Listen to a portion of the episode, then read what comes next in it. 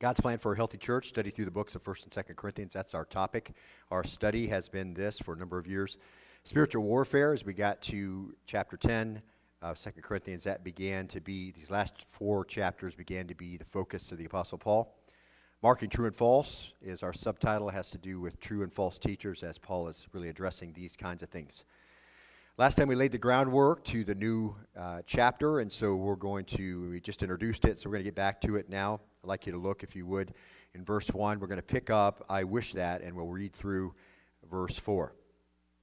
I wish that you would bear with me in a little foolishness, but indeed you are bearing with me. Verse 2 For I am jealous for you with a godly jealousy, for I betrothed you to one husband, so that to Christ I might present you as a pure virgin. Verse 3 But I am afraid that as the serpent deceived Eve by his craftiness, your minds will be led astray from the simplicity and purity of devotion to Christ. Verse 4.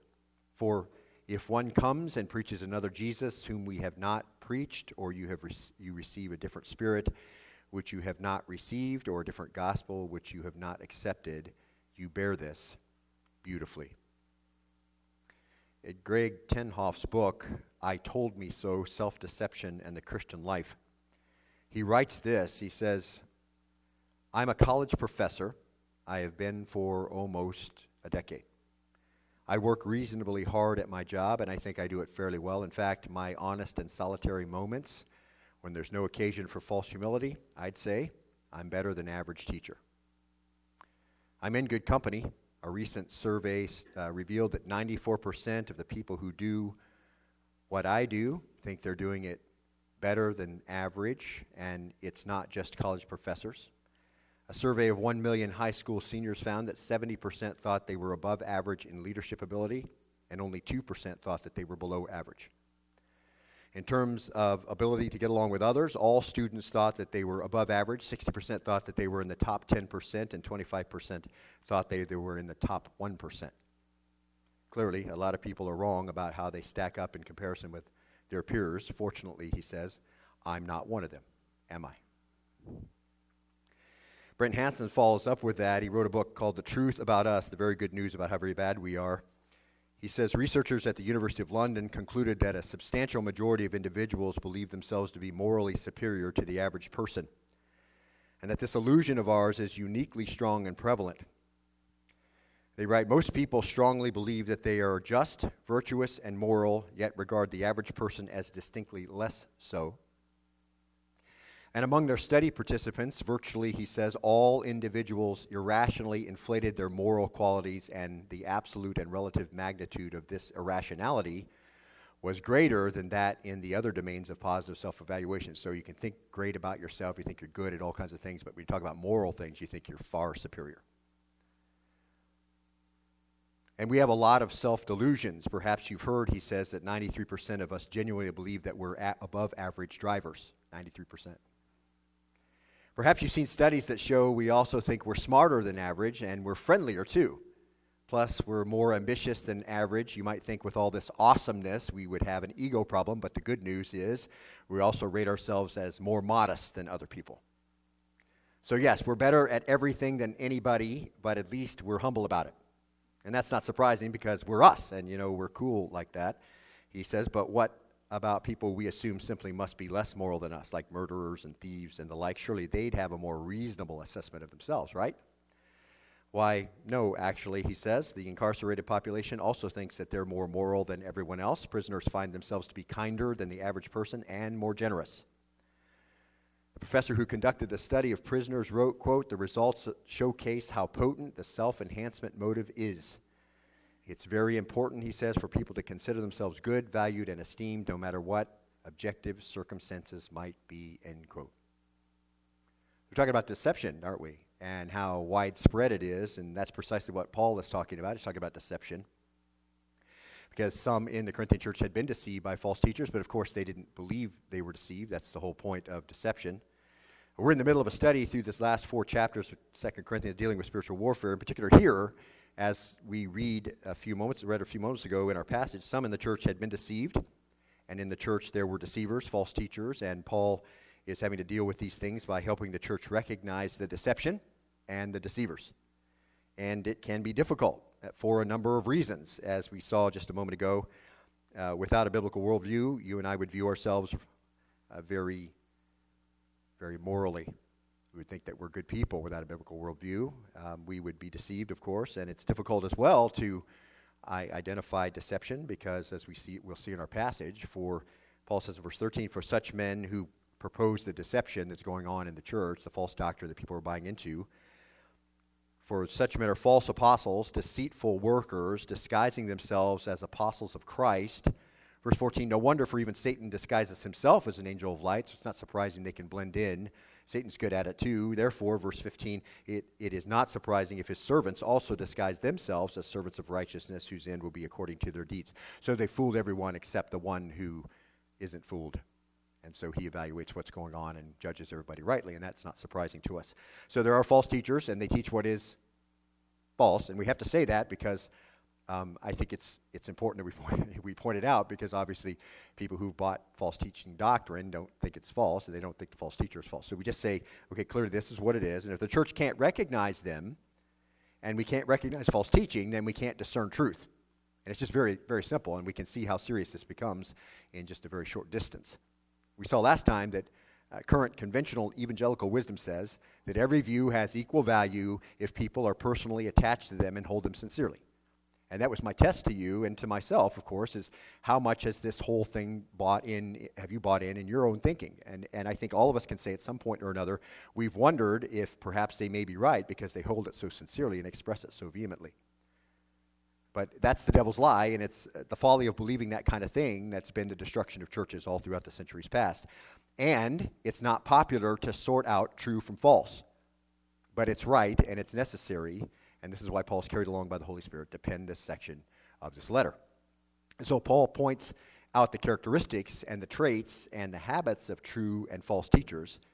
And then by those passages, the church in Corinth could know who to believe and that comes right on down to us, of course, and we can learn uh, to recognize the false messengers and the true messengers and be able to understand that. So we reviewed our first group of traits last time. Paul illustrates by his own life what false messages and true messengers look like and his remarks concerning those who are deceiving the church and those who are true to the church. So we saw those before. We won't go through those again, except to say that the Corinthians should have been able to tell the difference, and that's pretty sad that they couldn't. But I think we, it's important to note that if the church pastored by the Apostle Paul had a hard time discerning between true and false teachers, then every other church that's followed, pastored by people who are much inferior to the Apostle Paul, are going to have trouble too, which is why we're going to stay, spend some time and teach through these difficult passages because they're important for us. And so, um, the closer we get to Christ's return, I think, the more prevalent false teachers will be. I think you can even sense that now as people come up with all kinds of falsehood and people believe it. And so I think it's even more important for us to keep looking at these passages to give us direction and to give us, more importantly, discernment. And, and now, a quick review from what we looked at last week in our new passage. We saw in verse 1, it really is basically an introductory verse. It says in verse 1, I wish that you would bear with me in a little foolishness, but indeed you are bearing with me. In other words, Paul is going to continue in the same vein he's been in it back in chapter 10, um, and he calls it foolishness. And he always has to call it foolishness when he has to defend his qualifications. And he's already been doing it, which is why he says, Indeed, you are bearing with me. So I've already started doing this, and um, I'm going to keep, so keep bearing with me. And he's going to keep going here then. So whenever he draws attention to these kinds of things, he always calls this foolishness or if insane or I'm not speaking as the Lord would, but in foolishness. So he, he knows the Lord doesn't want people to boast but he's going to have to do it. He doesn't want to brag. He knows he doesn't measure up as an under shepherd to the great shepherd. So there's never any illusion that there was something great about him, and there's no good thing inside of him. We understand that to be true from Paul too. Inside of him dwells no good thing, that is, he said, in his flesh. So he knows that any good thing that happens is going to be the result of whom? Jesus. Jesus working through him is the only time anything good is going to happen. So anything good that happens in the church, you can thank Jesus for it because he's the one who's making it happen. And so he knows it's foolish to boast. And as I told you last time, it's an uneasy balance, of course, chasing down arrogant, negative people and defending yourself while they're trying to tear you down.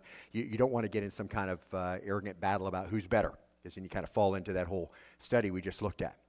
But because the church has been captivated and continues to be captivated by the cool and the hip and the flashy, he has to point out what's been going on and what should be going on. So he's forced to do what he regards as foolish. And so Paul says, then he reveals his own heart to them, and he says in verse 2 For I am jealous, he says, with, for you with a godly jealousy. And that was our next mark of a faithful teacher. We saw that last time. He's always worried about those under his care, and he wants to make sure that their relationship to the Lord is right. And he's grieved when it isn't. And that's the whole thing about being jealous with a godly jealousy. Literally, it's the jealousy of God that he has for the church. So this is righteous indignation. It's, it's righteousness longing for God's vindication. And we looked at the fact that this is a major theme in the Old Testament, and we back, back that up with a bunch of passages we don't do again. But just simply that God is jealous of his own glory, he's jealous of his authority, he's jealous of his worship, he's jealous of his position, he's jealous of his obedience. Why is he jealous for those things? Well, because they belong to him. What he says is final. And, and to accept a substitute is to be disloyal to the God that is, the only one that is. And, and this is precisely what Paul is feeling. He's feeling the, the pain of God's jealousy. Some of the church had been, uh, had been lured away with false teaching and lured away from sound teaching. And of course, we're not living then as they should be in reflecting sound teaching. And this, this is the motivation behind a faithful teacher, a faithful ministry, is to make sure you're always addressing this. And we saw a number of examples, which we won't look at again, but Paul was deeply concerned about their testimony, about their relationship with God, about their Christian experience that the church was compromising their testimony and their loyalty to being obedient. And, and God is so worthy of loyal, uh, loving obedience, isn't he? And so he was concerned about that. And he deserves to be loved with all our heart, soul, mind, and strength. And that's the first commandment. And as C.S. Lewis said, we know what it is and we need to be getting about it. So this is the most serious issue of life to love the Lord your God with all your heart, soul, mind, and strength. And, and it's treated with such a cavalier attitude by false teachers. And then Paul says, second part of verse 2 for I betrothed you to one husband, so that to Christ I might present you as a pure virgin. And, and, the t- that's the next mark of a faithful teacher. We saw that his ministry will be done with a future marriage in mind. And, and we saw Paul's intent appears to be when I came to Corinth and I brought you the gospel, I betrothed you to Jesus. And you pledged your loyalty, because that's what it means when you say Jesus is Lord. You pledged your loyalty, your faithfulness to Jesus, and you pledged your obedience, and you pledged your purity to Christ. And, and now he says you've made this binding contract between you and the bridegroom, and the marriage hasn't happened yet. It's in the future, and my job then, as I exercise my, uh, my oversight in the church, he says, is to make you, uh, seek to keep you pure till that event. And we saw that's exactly his intentional meaning from 1 Corinthians 4.15, when he says, for you were to have for if you were to have countless tutors in Christ, all kinds of teachers coming along, yet you would not have many fathers, for in Christ Jesus I became your father, the gospel. In other words, Paul views his ministry in some respects as the father of the bride in Corinth. So you, have only one father in the Lord, and that's me. And he sees his job, and, and every faithful pastor and every faithful leader who will see his job in some ways as wanting to get the bride of Christ to his presence pure. False teachers aren't like that, and we noted last time they typically promote and enshrine every kind of wickedness in the name of inclusivity. They put it all on pedestals, they make sure they celebrate it, affirm it, and all that. That is not true teaching. When you see things the Bible strictly forbids and is very clear about, exalted, you know that's not being led, that, that, that flock is not being led by a true teacher, it's being led by a false prophet. So Paul's concern until then, then, is the church be pure uh, but there's a reason for a statement. Now look at verse 3. He's going to continue that whole bride and bridegroom thing. He says in verse 3, he says, But I am afraid that as the serpent deceived Eve by his craftiness, your minds will be led astray from the simplicity and the purity of devotion to Christ. And this is our next mark of a faithful teacher. If you're keeping track, it's number 13. Faithful ministers are motivated to teach the word because of what they fear that some of those in the church might be led astray, and they want to protect the church from that. They, they want to make sure that the church is not deceived. So the only way to make that make sure that that happens is to teach the word. And Paul well knows how susceptible and vulnerable people are to being led astray. And we just looked at a number of studies that confirm that teaching in the modern world, that people are very susceptible to being led astray, personally deceived about even their own self and their nature and reading the room about themselves. So we know that it continues. People are easily deceived, and Paul's concerned about that, and we know what that standard is, and so Paul's going to draw that attention, attention to that. He knows how susceptible and vulnerable the church can be uh, without biblical teaching, and, and it, this is and beloved, if you think about this and just apply this to now, the church is very susceptible and vulnerable to, to, to uh, false teaching without solid doctrine. And it's never clearer than when you see churches led by false teachers, filled with people who are buying into the very thing the Bible teaches, the opposite.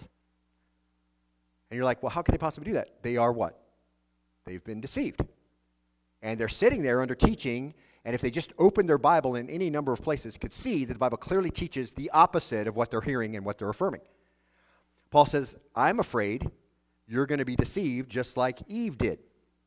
And if you know the story of Adam and Eve, you know that the Bible tells us that Eve was deceived. In other words, the Bible doesn't say that Eve knew she was sinning.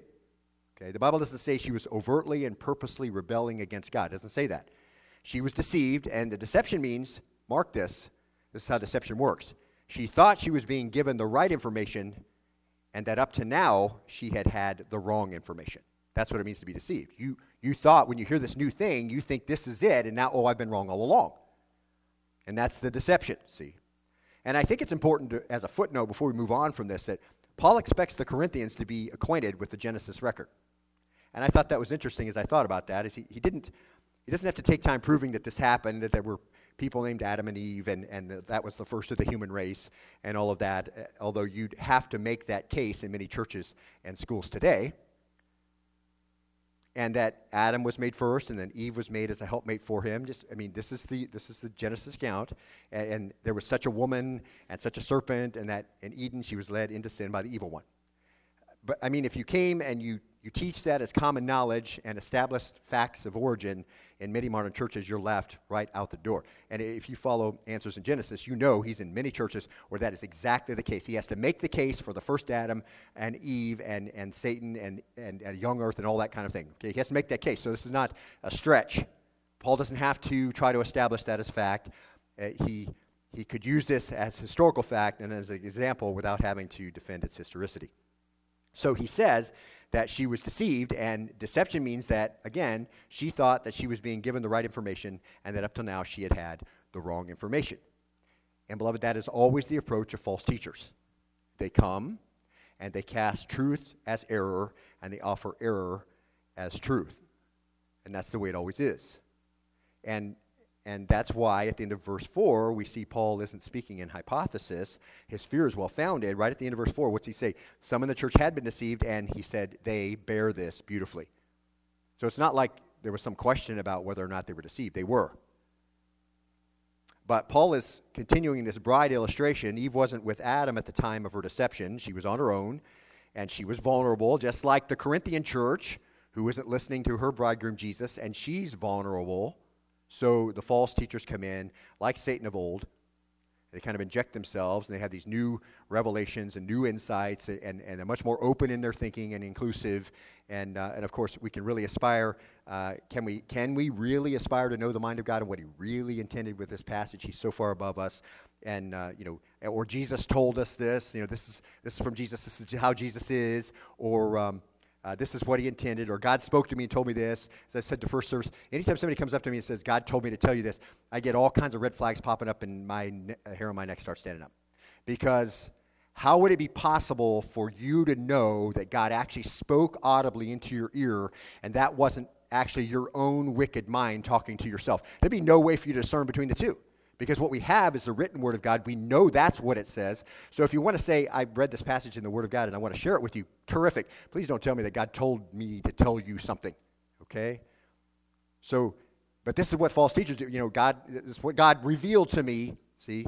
Uh, unable to be substantiated. It's just kind of just out there. I just got to take your word for it.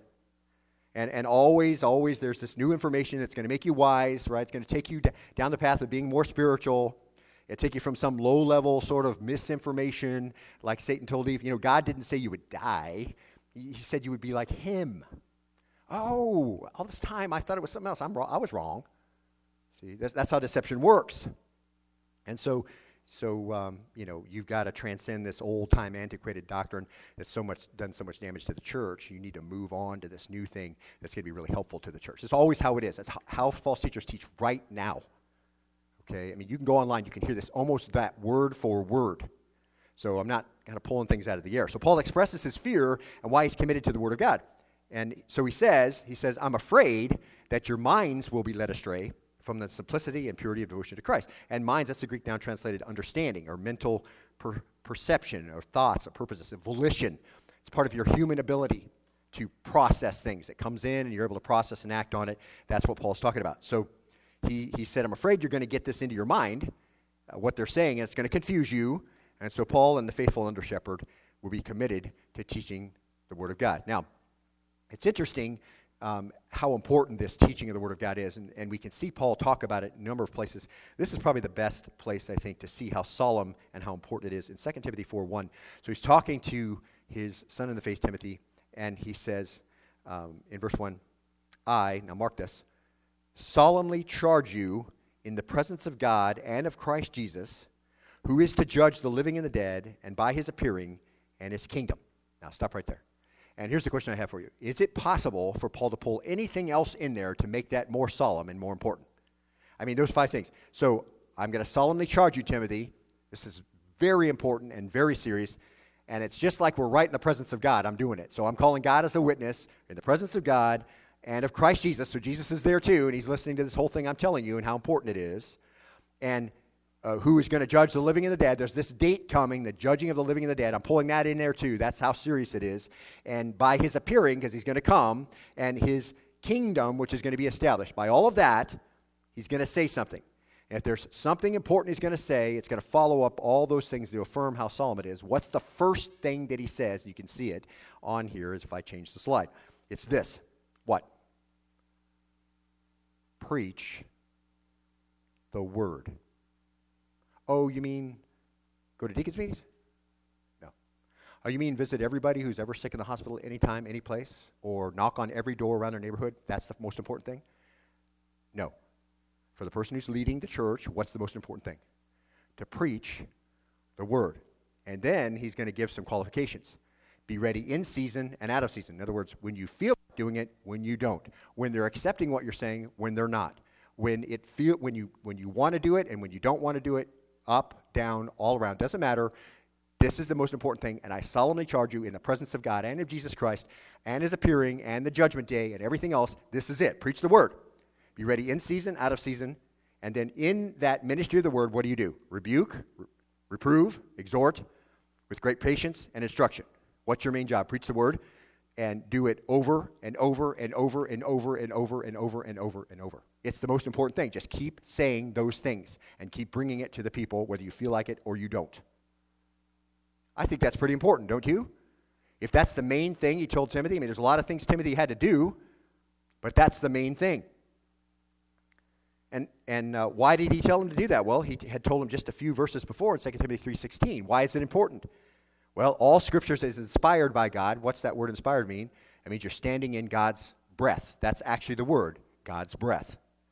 When you teach the word of God, when you read the word of God, you're actually standing, as it were, in the very breath of God. As he's speaking, you're reading the word of God. It's as if he's speaking and you're standing in it.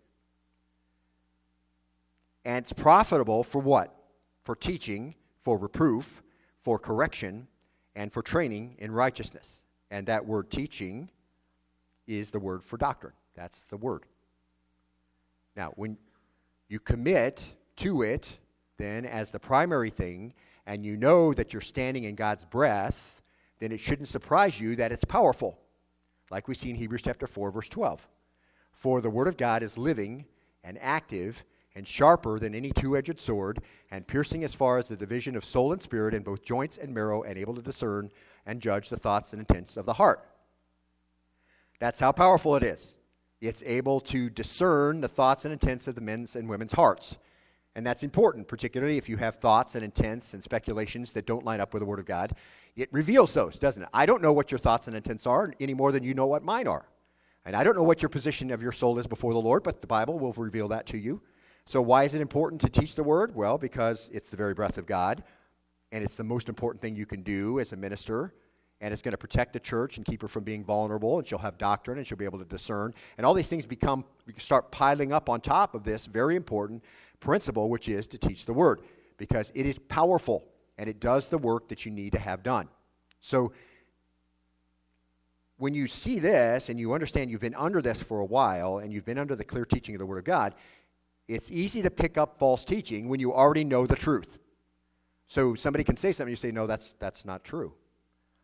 But when you're wondering why all these people are sitting under these false teachers thinking they were deceived before, but now they know the truth, and you're wondering why they're there, here's the reason. See, the big problem is they've never had the Word of God taught to them so that they had correct doctrine.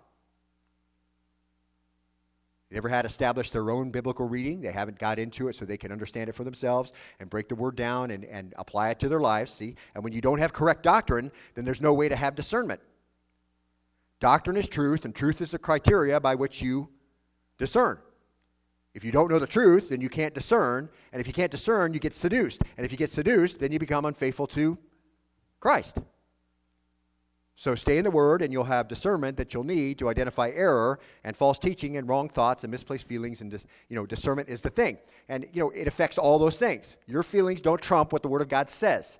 You might have feel a certain way about what's going on in the church, but if the Word of God says that that's not how it's supposed to be, then you've got to you've got to let your feelings go because that's holding on to falseness. You see. So these are just very very important. Wrong thoughts, misplaced feelings, discernment's the thing. False teaching it identifies where it is. So Paul's a truthful and faithful minister. So his job as an under shepherd was to protect the church from that, and every true under shepherd's job is to protect the church by discharging the word of God, which is clear and the most important thing, and it is profitable for teaching, reproof, correction, and training in righteousness, that you may be thoroughly furnished for every good work. So,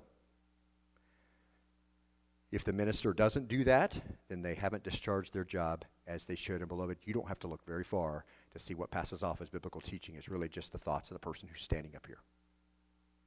So, as we saw, you can't emphasize the teaching of the word enough, considering the passage we, we just read. And, and yet, what you see in pulpits around the world is the opposite of that. And we saw back in chapter 10, just for a moment, you hear all these people today talking about spiritual warfare because we're talking about spiritual warfare here. But when people talk about spiritual warfare, now they're talking about chasing demons around and trying to do things with demons in the supernatural realm, of which, you know, that's beyond your comprehension and mine, and bra- blaming demons for directly influencing everything. We see that all the time. I hear that a lot. You know, I think I'm really under spiritual persecution from a demon. Maybe. Could be just your appetite in your flesh that haven't been crucified yet. Could be, you know, you haven't moved along in maturity that to put them away. You know, Satan's really buffeting me. I think Satan has some more things to do besides just bug you. Okay? So remember, beloved, eh, you know, it's not always demons chasing you around, okay? A lot of times it's you doing it. In fact, I would say most of the time it's you doing it. They don't have to do anything, all right? You're, you're already not in the Word. Uh, you're not walking closely with the Lord. You're going to have plenty of fun on your own, okay? So they don't have to do a whole lot to bring you uh, in the direction they want to bring you, all right? So but, but people, when they talk about spiritual warfare, they're always talking about demons. That's, that's not what Paul's talking about at all. In fact, in 2 Corinthians 10.3, remember he says, when he starts to, to open up this whole idea about spiritual warfare and that he's going to kind of wade into the church and he's going to identify false teachers and false people who are believing falseness, he's going to fix this. He's not content with the church to be flopped around back and forth, every wind of doctrine, always struggling, always trying to recover. He's not content with any of that. So in, in verse 3, he says, For though we walk in the flesh, we don't war according to the flesh. I'm still in the flesh, Paul says, but I'm not going to war here with fleshly tools. I'm not matching wits with you. I'm not trying to reason you out of it. He says, For the weapons of our warfare are not of the flesh, but divinely powerful for the destruction of fortresses. What is that weapon? We saw that as you're equipped in Ephesians chapter 6, what's the one offensive weapon that you have? You have the sword of the Spirit, which is the Word of God. So it's divinely powerful. And we just saw how powerful it is, discerning the thoughts and intents of the heart and dividing the soul and the spirit and joints and marrow. So we're destroying market Here's what, here's what uh, spiritual warfare is speculations and every lofty thing raised up against the knowledge of God, and we're taking every thought captive to the obedience of Christ. That's the danger. The thoughts, see? And speculations is the, is the Greek word logismos, that is ideologies and theologies and theories and religions and ideas and viewpoints and philosophies and psychologies and whatever, you know, material things, you know it's a spiritual war is a destruction of ideologies and ideas and concepts. See, that's precisely what Paul's talking about in, in our passage, isn't it? That they've been led astray Of course, by ideas, of course, by concepts. We're going to see exactly what was taught here in just a minute. But every lofty thing raised up against the knowledge of God, and we're taking every thought, here it is, captive the, to the obedience of Christ. You don't have to be thrown around by every thought that you have in your life. Do you understand that? You used to serve one master, and you were in that field, and he could tell you to do whatever you want, he wanted you to do, and you had to do it. You had no choice because you're, you were unredeemed, and your body and your spirit were in perfect harmony with doing wickedness. And you couldn't do goodness even if you wanted to and then you were redeemed, and now you're working in this field, and so this master's hollering over the fence and saying, "Do this and that and that." Do you have to do that? No, because you have a new master. But is it still is it still very hard? Sure, you have some baggage, and so you're like you're going to the Lord. Lord, this, these thoughts don't line up with truth, so I'm not going to act like this, and I'm not going to do this. And I need you to help me, strengthen me through your word, and do battle with it with memorizing passages of Scripture, and you begin to have victory. See how that works? So you're taking captive every thought into the obedience of Christ. You start going down one line of, of thinking, you realize this is going to lead you to a place that you're disobedient to the Lord. Say, no, you short circuit that. I'm not going that way. I'm going to do battle with that. I'm going to use the Word of God. We're wise enough to do that, and you have the Holy Spirit in you now bringing that to your attention. So the idea is any anti-God idea, any anti-who you are truth idea, any any satanic lie, any doctrine of a demon, anything raised up against the knowledge of God. So we take it and we and we throw it down and we bring every thought captive to Christ. And the Lord does that through His Word as you're faithful to understand what it is and give it out when you have that opportunity. Because isn't that what Satan did to Eve? He proposed to her that the truth she knew was actually a falsehood. Did he not do that? So there's a thought put into her mind. He proposed it to her verbally, and he gave her an alternative, and that seemed right to her, and that's that's combated, see, by a faithful teacher by the teaching of truth. Singular biblical truth. What does the word say? What does it mean by what it says? And how does that apply? Which means, beloved, that there is a singular way to understand passages. Whatever it meant to the original reader exactly is what it still means now. It's, it's not like optional. The Lord's not waiting for you to decide what you're going to do about a certain doctrine you see in Scripture, whether you believe it or not. It is particularly true or false, depending on what the passage says. It's not like, well, we could interpret that a bunch of different ways. No, there's only one way it's interpreted, and however it was received by the original reader, that's how it's still received now. Whether that agrees with how you, your philosophy of life and how you've lived your life up until now is irrelevant. Well, it means to me this. Well, how about this? What if you never lived? What would it mean then? Because whatever it still, whatever it meant without you living, that's what it still means. Okay? So this is really, really important stuff and not difficult, really. Singular biblical truth. Because, beloved, falsehood doesn't become the new truth because lots of people hold it sincerely. Okay?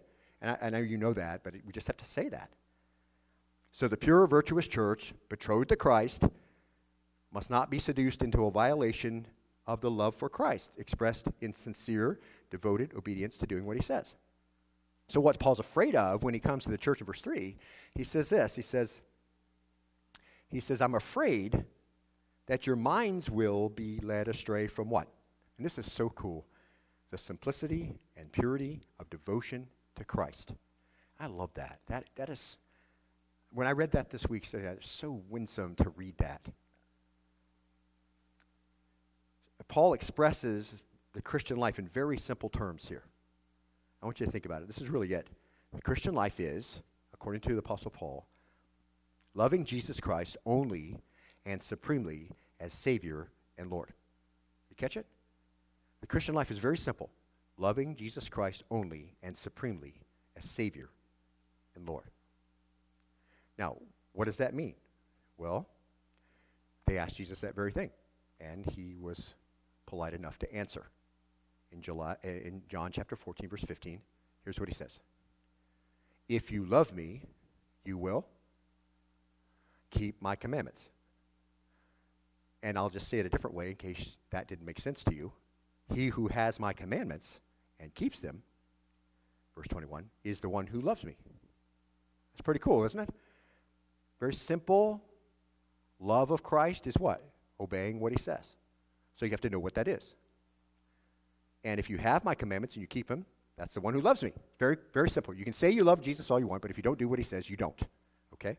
But if you do what he says, see, he who loves me will be loved by my Father. So this great back ripple off of this. you're loving Jesus and you're doing what he says, and you're going to be loved by the Father too because you're following the Son. And I will love him and disclose myself to him. So you're going to grow. As you begin to read the word and you do what it says and you're obedient, you're going to start growing in your spiritual walk. You'll become more able to do discerning and be able to help other people, those kinds of things. The Lord enriches that because you're obeying the simple things. Okay, I know they're going to manage these simple commands. They know what I'm supposed to do, and so I'm going to give them some other things to do. So this is how that works. Now, and this is really cool, just, just in case you wanted an example of what that looks like, in verse 31, Jesus gives it. He says, So that the world may know that I love the Father, what does he do? I do what he says. That makes sense, right? I mean, if, if we express our love to Jesus by doing what he says, and then Jesus says, to show the world that I love the Father, I do exactly as the Father commanded me. So we get that example. And Jesus said that as he went through his life, he always did what the Father said. And that made a very clear understanding that he loves the Father. See? When your children do what, what you ask them to do, they express, even without saying they love you, that they love you because you love them and you want their best for them and you're going to guide them in the best way you can. And when they obey you and they do what you say and they buy into it, so when they give you some instruction, they buy into it, they're showing that they love you. So, very clear. And I, I just think that there's a simplicity about all that, isn't there? Just a, a winsome kind of big breath and just kind of throw off all the all the other stuff like simple it's simple church like we talk about around here it's, re- it's really not that complex is it it's it's an uncluttered devotion. Just do what he says. It, it, it's not legalism, it's not trying to act a certain way in front of people. Just be sincere about your relationship to Jesus, which just means as you understand what he says, you start doing it. It's just uncluttered types of relationships, and, and that's just beautiful. But that's not where some in the Corinthian church are right now. So look at verse 4. He says that, it's just so marvelous. I just love that. And I love that this week. Verse 4, he says, But for if one comes and preaches another Jesus whom we've not preached. So now we're talking about actual doctrine that's going on in the church. And they're vulnerable because they're not obeying Christ, and so they're going to be open to these kinds of suggestions, just like Eve was, which is why Paul said what he said in verse 3. For if one comes and preaches another Jesus whom you've not preached, or you receive a different spirit which you have not received, or a different gospel which you have not accepted, you bear this beautifully. And before we get into this passage, the question isn't really if, is it? I mean, it is if for us, certainly. So the, for the future church, it's important as a prophylactic to just say, you know, if you, if you, if you, because it could be that um, you will not. You'll see that it's false. And that's what we hope. As we teach the Word of God faithfully, you'll see things that are false. But here, one had come, right? More than one had come. So he's not talking about a hypothetical situation with the church where he is. This is the reality. And of course, it's, it's the reality of a lot of churches now. But uh, some in the Corinthian church had listened and been deceived. So the thing he feared had actually happened because he says, You bear it beautifully. So let's look at what they taught. What's the doctrine? And we'll just kind of take a, uh, and get an understanding of it. So verse 4 says, If one comes, and here it is, preaches another Jesus whom we have not preached. So they taught about Jesus. That's not unusual for false teachers to do that wasn't the simple devotion of obedience to his word that we just saw, because that's precisely what Paul said they weren't doing. You move you away from the simple devotion and obedience to Christ. So can't be that. So it's another Jesus, and Paul doesn't say exactly what the problem was. We know that there were multiple problems in the church. He doesn't identify all the false doctrine, and we said that it doesn't really matter, does it? Because Satan and demons and their doctrine, they don't care what you believe as long as you ignore the singular truth of the true Jesus. So whatever your flavor is, they're okay with that. So the idea it could be another Jesus that isn't concerned about sin. It could be another Jesus that isn't concerned about a pure bride. To use an example we just saw a minute ago, he wants to make sure they're delivered as a pure bride. Uh, it could be another Jesus whose interest is making you wealthy and healthy and um, prosperous, or whatever, if we move it into modern vernacular. So we don't know exactly what the problems were, but we don't have to look very far to see a different Jesus. If we know the standard of simplicity and devotion to Christ looks like, we know what that looks like, and we don't have to look very far to see Jesus encumbered by a whole bunch of other stuff. So they came to the Corinthian church from the outside. These are the false teachers, just like Satan came into the garden from the outside, the paradise of God, and, and And just like the suitor, if we think about our illustration from last week, just like the, the suitor comes in from the outside and destroys the engagement between two people, just like that. So they, they came in, they exalted speech. We know that. They loved great oratory. They were captivated by Greek philosophy and culture. We know that. They claimed to be apostles of Christ. Paul says later they're false apostles. They claim to be representatives of the Jerusalem church. And they said that Paul was a fraud. We all know, we know all that. We looked at it. And they identified somehow with Jesus, the name of Jesus, certainly, but it was a different Jesus. Now look at the next part. So he says, For if one comes, and they did, and preaches another Jesus whom we've not preached, and here it is, or you receive a different spirit which we, you have not received. Now what's that mean? Well, what spirit had they received when they believed? The Holy Spirit, right. And, and uh, what spirit did you receive when you believed? The Holy Spirit. Okay, so we can establish that that's what was received at salvation. And, and at the time a person believes, they receive the Holy Spirit. And we've looked at all of that from many other studies, and I've made sure that you know all of the nuances of that because that's where a lot of deception occurs in many churches and false doctrine. But eh, basically it's this and we've looked at all this everything that the lord has for you in relation to the holy spirit is given to you at the moment you believe that's the that's the sum of it there's no other part that's coming, no second gift of the Holy Spirit. No, that's all false. Okay? So everything that came, that the Lord had for you in relation to the Holy Spirit, was given to you at the moment of salvation. And that is precisely what Paul is indicating here. So they believed, and the Holy Spirit was given to them, but they've received something else now. Um, but they received the Holy Spirit at the moment of salvation. But the false apostles came with a different spirit. That's the whole point of his phrase here. So, because, and here's the danger when the Corinthians received those preachers, and mark it, they're, they're teaching another Jesus. They're not getting that from the Holy Spirit, are they? If they're teaching a false Jesus, then they're obviously not being controlled by the Holy Spirit. And that's just obvious, uh, whose presence was already in their lives. If they're believing a false Jesus, they're not being led along by the Holy Spirit. They've, they've created a callous error. They've, they've quenched the Spirit in their life, and they're not listening to the Holy Spirit saying, no, no, no. Or they haven't studied doctrine enough to know it should be no. So they're not getting that from the Holy Spirit whose presence was theirs. They're receiving a different spirit. Well, what spirit? Well, false teachers come from where? Satan. Now, look in 1 Timothy chapter 4, verse 1, and this is going to illustrate this very well. If you look at the language, it's very, very interesting. Just kind of pulls you right in. So in verse 1, it says this Paul says to Timothy, But the Spirit, what Spirit? The Holy Spirit, so we know who's talking, explicitly says that in later times some will fall away from the faith. So the Holy Spirit is warning believers that some are going to fall away. Okay? Why? Mark it. Paying attention to deceitful spirits and doctrines of demons.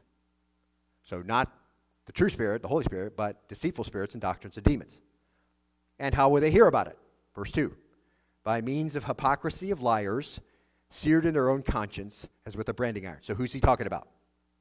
False teachers. He just uses a different way to express it.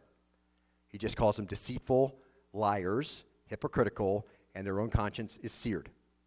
And what are some of the things the false teachers are going to say? Look at verse 3. Men who forbid marriage. So there's always that going on. You should just remain single, don't get married, that kind of thing. You know, that's, that's not to it's not going to take you the right way. The Lord's advocated marriage for most people. Abstain from certain foods. We see that all the time. You'd have to look very far online find some preacher telling you that this certain diet is the godly diet. You should absorb, you should, uh, you know, make sure you don't take in these other things because you know, this is not godly and this is not what they did all through the scriptures. So these are just two of the things. It's not, a, it's not an exhaustive list, but you can recognize them. Paul says, you know, if, if they're saying that, obviously that's what was going on in Ephesus, so he brings those two out. There's other passages in scripture that show us other things that false teachers say. We won't go through those. But men who forbid marriage ab- advocate abstaining from foods which God has created grateful, to be gratefully shared by those who believe and know the truth. That's important, right? Again, if you believe and know the truth, then you're not encumbered by these kinds of things. 4, verse 4 Everything created by God is good, and nothing is to be re- rejected if it's received with gratitude, for it's sanctified by means of the Word of God and of prayer. So you know that it's true by the Word of God and it's okay, and then you pray and you receive it, and you're grateful, and God's well pleased. And you don't have to worry about encumbering yourself with all kinds of legalism because that's not what simplicity to Christ looks like. Okay? Now, verse 6 tells Timothy. In pointing out these things to the brethren, what things? Uh, well, the Spirit says that there's going to be deceiving spirits coming, and they're going to say some certain things, and they'll be carried by false teachers. Be aware. Okay, so pointing out these things to the brethren, you will be a good servant of Christ Jesus. Constantly nourished on the words of the faith and of the sound doctrine which you have been following.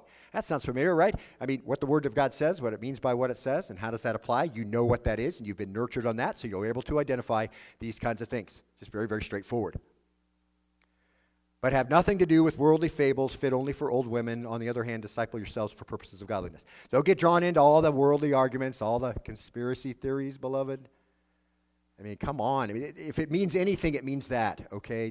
You, you get pulled away from the main things when you get pulled up with that, and you get caught up with affairs of the world, and you're worried about the affairs of the world instead of truth and what the Scripture wants you to do and how you're supposed to discharge uh, the course of your life. So listen, these, these are important things, and he tells Timothy, be aware they're going to come from deceitful spirits. And you're going to find plenty of people online who claim to be Christians. They're full of conspiracy theories, and all they do is just shove that down your throat. And Paul says, absolve yourself of all of that.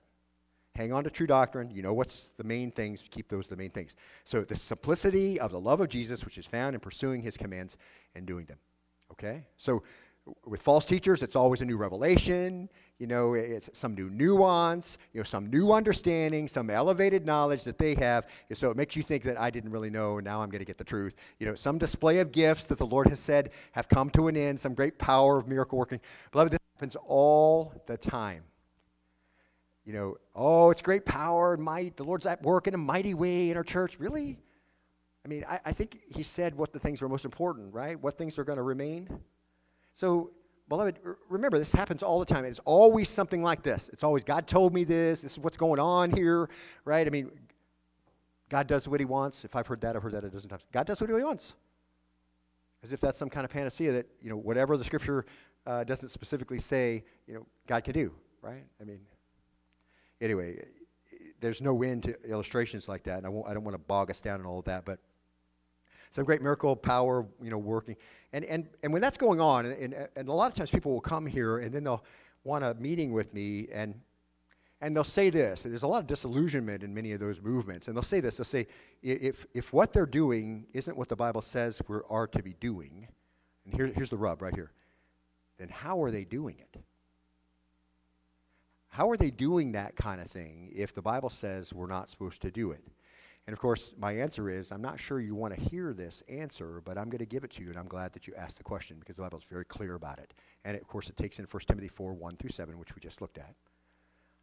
But, but the idea is, they, I always say this with a different spirit, not the Holy Spirit. We know that in the end times, deceiving spirits are going to come and doctrines of demons. And it's communicated to the church by hypocrites and liars that are filled with all kinds of wickedness and their own conscience is seared. Not my words. But that's how they lead the church, see? And then there's all kinds of disillusion. Why can't I do what you're doing? Well, you must not be spiritual enough. Why isn't my church, why aren't you, you know, why isn't my church doing it? Well, you must not be filled by the Holy Spirit. You didn't get the second work. What second work? Did I miss out on something? I, I guess I don't know all of this. Now, tell me. Right? My comment back is if these are all active, why aren't you going to hospitals and healing everybody in them? Are you going to a town in, in, uh, in India? You're healing everybody? How about people who are starving? Why don't you go there with a basket and ask the Lord to fill it from heaven and you can just feed everybody who's around you? Listen, sign gifts were given to verify the speaker or the message. And when it was established that Christ was actually at work and his church was established, he gave us his word, and now we have it, don't we? And we don't have to have those anymore. And uh, Scripture's clear about that, that they were going to pass away. And they did. With very few exceptions, with false teachers who came along a couple of different times throughout the course of 2,000 years. So history proves it out. But here's the thing it's always like, well, God could do what he wants, and he's doing that here. Well, I'm sorry. I, I, don't, I don't think you understand. This is not the Holy Spirit doing this because he says he's not going to. These are other spirits doing this, beloved. And, and these are ancient spirits who were created during the rest of the time that when the universe was created. And, and back to our passage, and this is really scary, this is important. These spirits have been around a long time and whose intelligences are far beyond ours. And they have rebelled against the sovereignty of God, and they have been deceiving men and women for a long time. And they can't tell the future, and they can't read your thoughts, but they've been around 6,000 years around men, and they have a pretty good idea what your inclination is going to be, so it's not really hard for them to deceive you. Because people don't change, and they're attracted by the same kinds of things lust of the flesh, lust of the eyes, and the boastful pride of life. So, It's not the Holy Spirit, I'm sorry, it's other spirits, and they do wicked things, and they're pretty good at it. and They can, they can verify that there's some power there. Kind of, it's going to look like something's going on, and there is something going on, and it's otherworldly, but it's not of the Lord.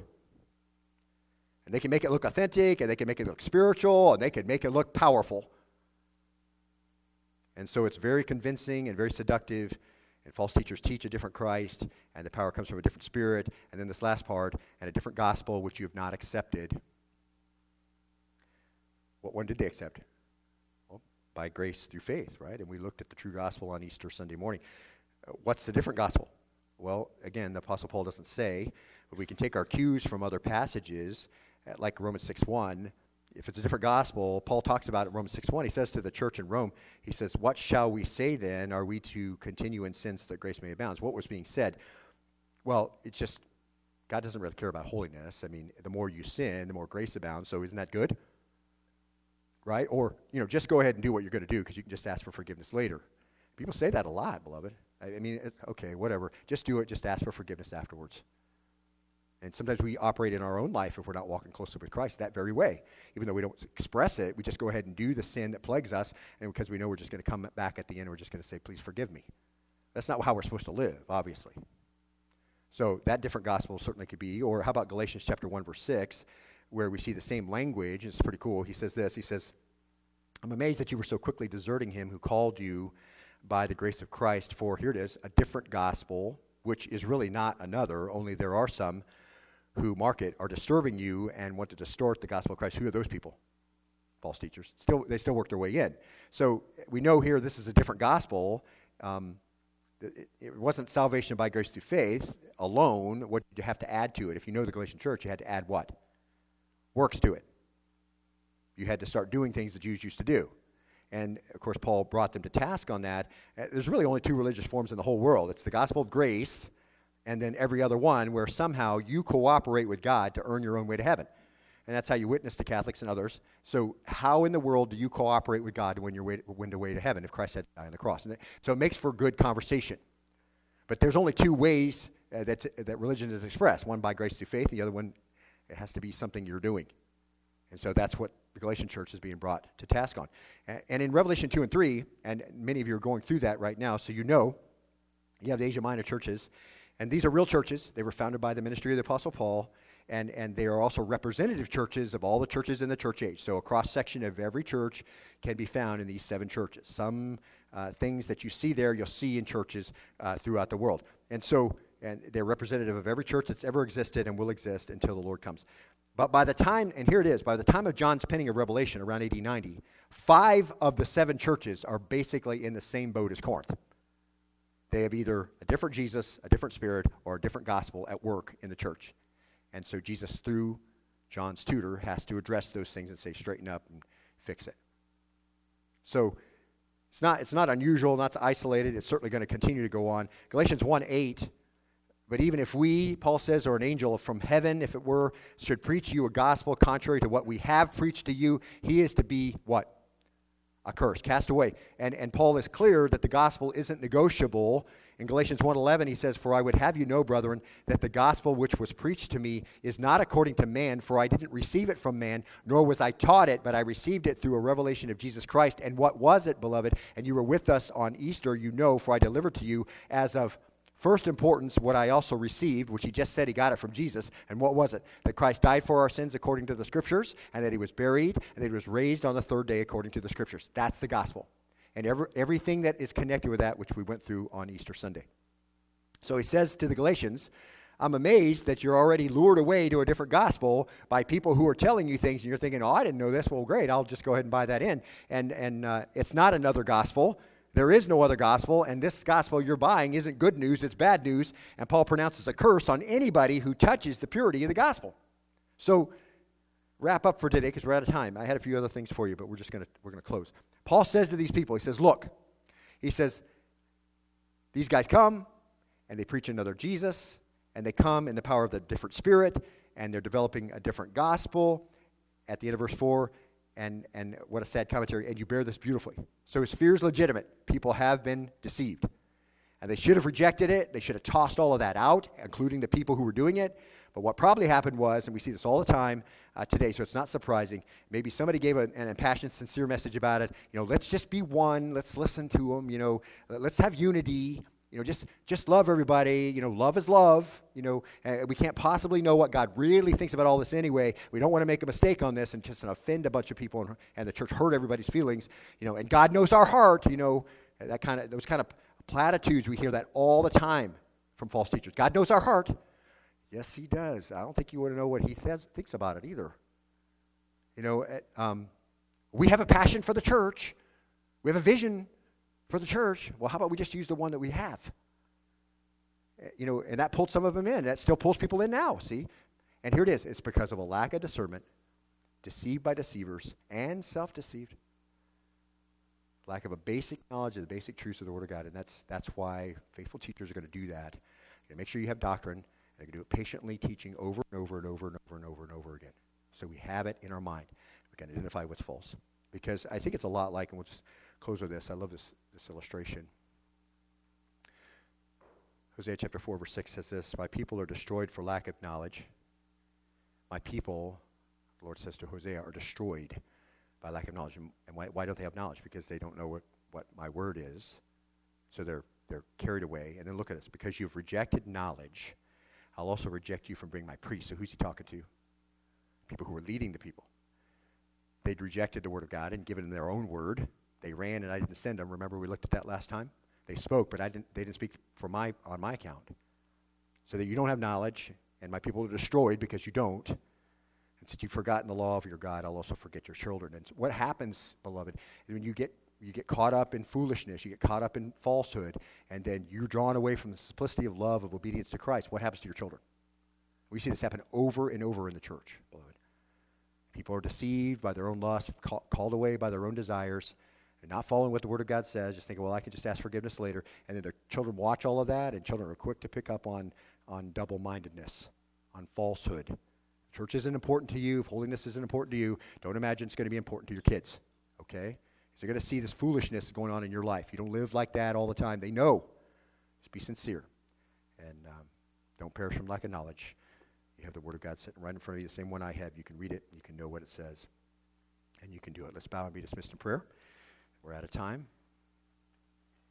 Lord, I thank you today for an opportunity to be together with us, uh, brothers and sisters in Christ, and break a word open and just read it together and, and understand what it says. And so, um, so simple, so uncluttered.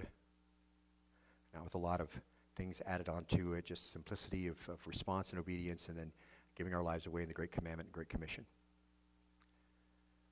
We're doing that, Father.